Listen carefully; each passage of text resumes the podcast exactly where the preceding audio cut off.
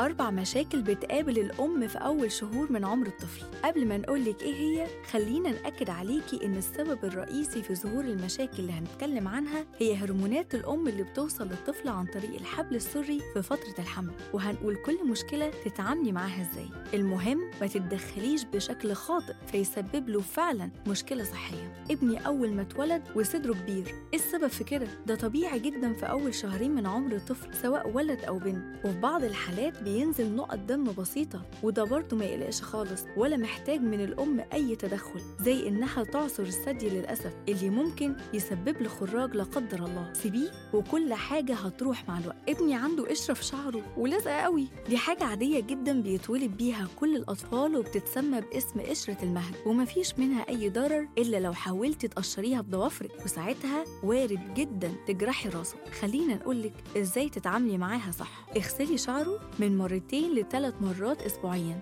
بشامبو خالي من أي مواد كيماوية. وسرحيه فرشة ناعمة وحطي له زيوت طبيعية مناسبة لعمره ودلكي فروة راسه بكل هدوء. ومع الوقت هتقع لوحدها. بنتي وشها مليان حبوب. إيه السبب وإيه الحل؟ دي حاجة متقلقكيش خالص. اهتمي بنظافة واستحمام الطفل يوميا لو في صيف ومرتين لثلاث مرات لو كان في الشتاء. والحبوب هتروح لوحدها. في رعشة وتشنج مفاجئ في طرف من أطراف ابني. دي حاجة عادية جدا ومفيش منها أي خوف. إلا لو الرعشة كانت في الجسم كله وتشنجات عامة ساعتها يبقى لازم كشف طبي. أما النطرة المفاجئة أو التشنج الخفيف وبيروح على طول فدي مفيش منها أي مشكلة ولا قلق